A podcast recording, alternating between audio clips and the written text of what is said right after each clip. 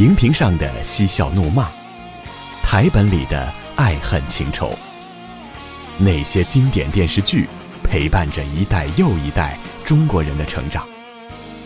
有书剧场每天六点三十分，和你一起重温美好时光。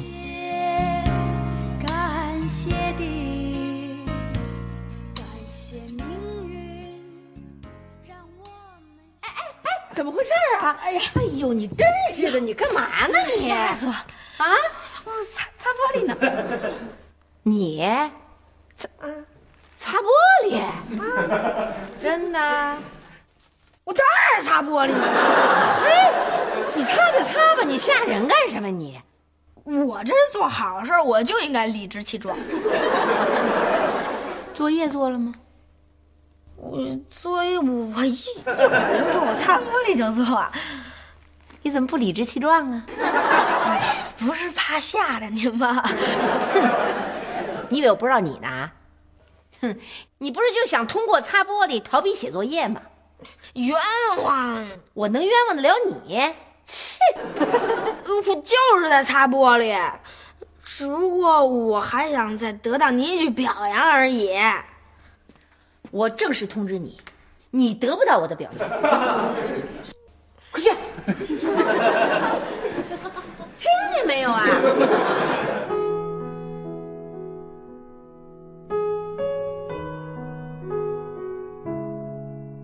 随着《家有儿女》初长成的开播，人们再次陷入了对原版《家有儿女》的回忆浪潮里。在一片暖心的回忆声中，我却格外难过。看了三遍《家有儿女》，每次都会心疼刘星，也会心疼自己。因为从小成绩不好，父母总是对我有偏见。即使是姐姐做错了，父母也会不分青红皂白的先骂我一通，就像刘梅对刘星一样。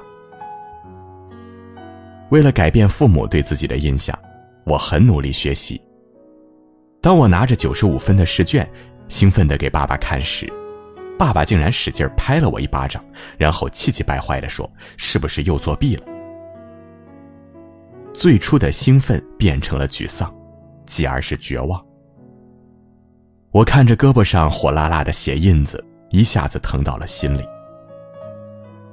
弗兰西斯·培根说：“真正可怕的，并不是那种人人都难以避免的一念之差，而是那种深入习俗、盘踞于人心深处的。”谬误与偏见。不幸的是，这种偏见正在父母身上悄悄蔓延。《家有儿女》里有一个情节是，刘星在家擦玻璃，激动地等着迎接刘梅对他的表扬。没想到刘梅不仅没表扬他，还训他：“你以为我不知道你？你不就是想通过擦玻璃逃避写作业吗？我还能冤枉了你？”我正式通知你，你得不到我的表扬，回屋做作业去，快去！妈妈的态度让刘星瞬间沮丧到极点，他没想到妈妈竟然对他有这么大的偏见。小雪为了安慰刘星，就假装和他同时在桌子上睡觉，然后看妈妈的反应。果然，刘梅立刻把刘星叫醒，大声嚷嚷道：“你昨天晚上又玩游戏机了吧？上网玩电脑了吧？”可转头看到同样在睡觉的小雪，刘美第一反应竟是肯定是昨晚复习功课太晚了，快回房间睡，别着凉了。我看到这一段的时候特别气愤，也替刘星鸣不平。凭什么有些孩子就得因为各种各样的原因被父母戴着有色眼镜差别对待？同样看小说，成绩好的孩子就是有助于阅读，成绩差的就是。不务正业。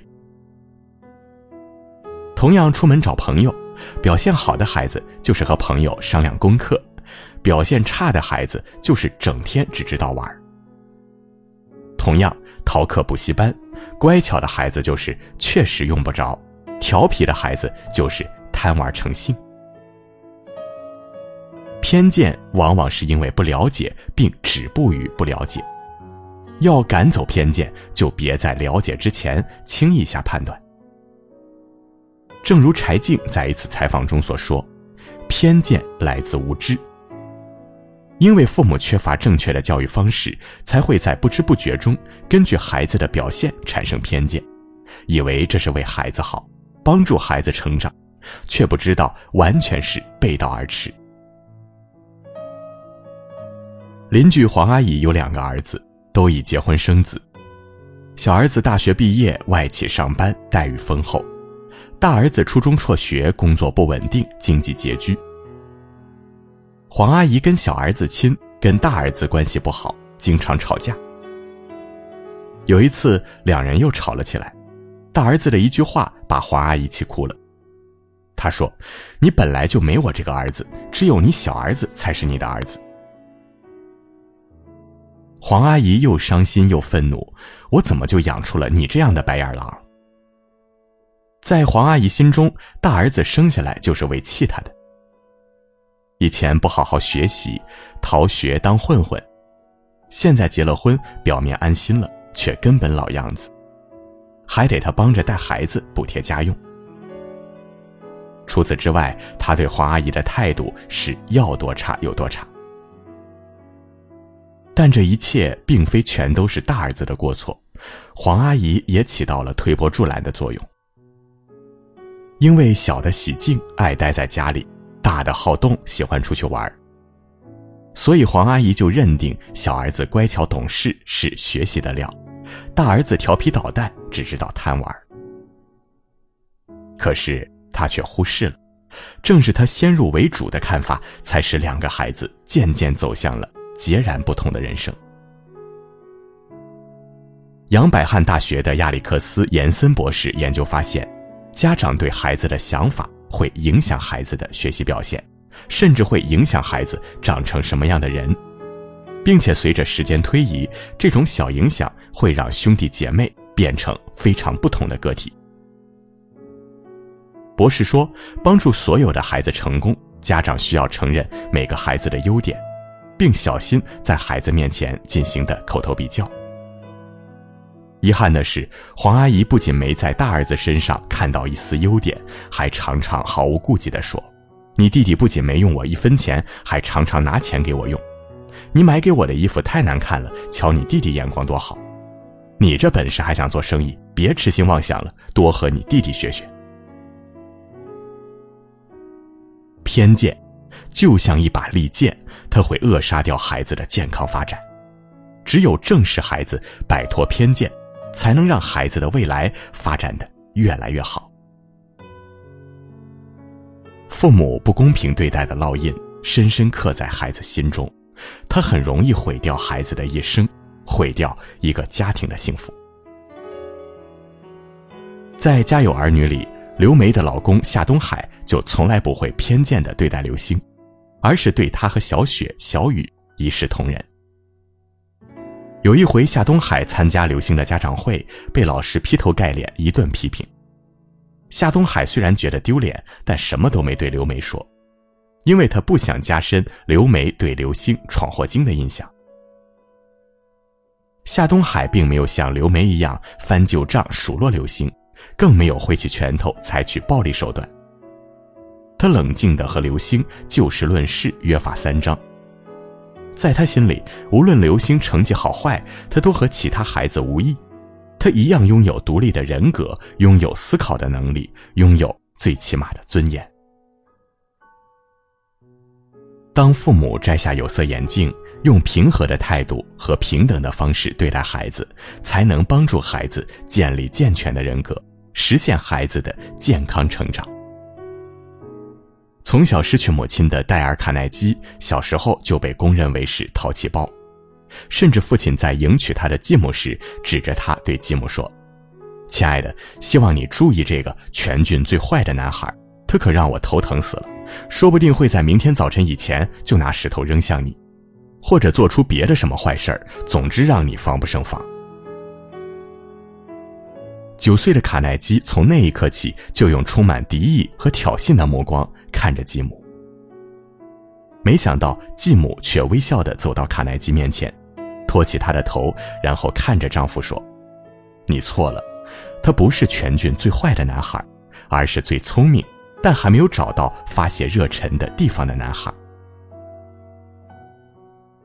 卡耐基被震慑住了，他没想到这个素未谋面的女人竟然没有用偏见的眼光看他。泪水在卡耐基的眼眶里不停打转，因为继母的慈爱和善良，让卡耐基有了非常卓越的成就。后来的他被誉为成人教育之父，是二十世纪最有影响力的人物之一。爱是摒弃傲慢与偏见之后的曙光。对孩子的善意期待能够引起实现语言反应。无疑，继母就是卡耐基最后的那道曙光。好的父母是不根据孩子的行为和表现定性孩子，不给孩子贴上差生、坏等标签，即使所有人都说孩子不好，也仍用期待的眼光看待孩子，给孩子最好的引导。梭罗说：“放弃偏见，永远不会为时过晚。当父母的用正确的眼光看待孩子，遇到事情不急着下结论，不着急否定孩子，多俯下身听孩子的心声，用心发掘孩子的闪光点，真的很重要。每个孩子都是上天所赐的礼物，独一无二，来到世上都有他们独特的价值。”愿每位父母都能理解和信任自己的孩子，让他们充满信心的和这个世界相处，永远热情洋溢，永远善良纯真。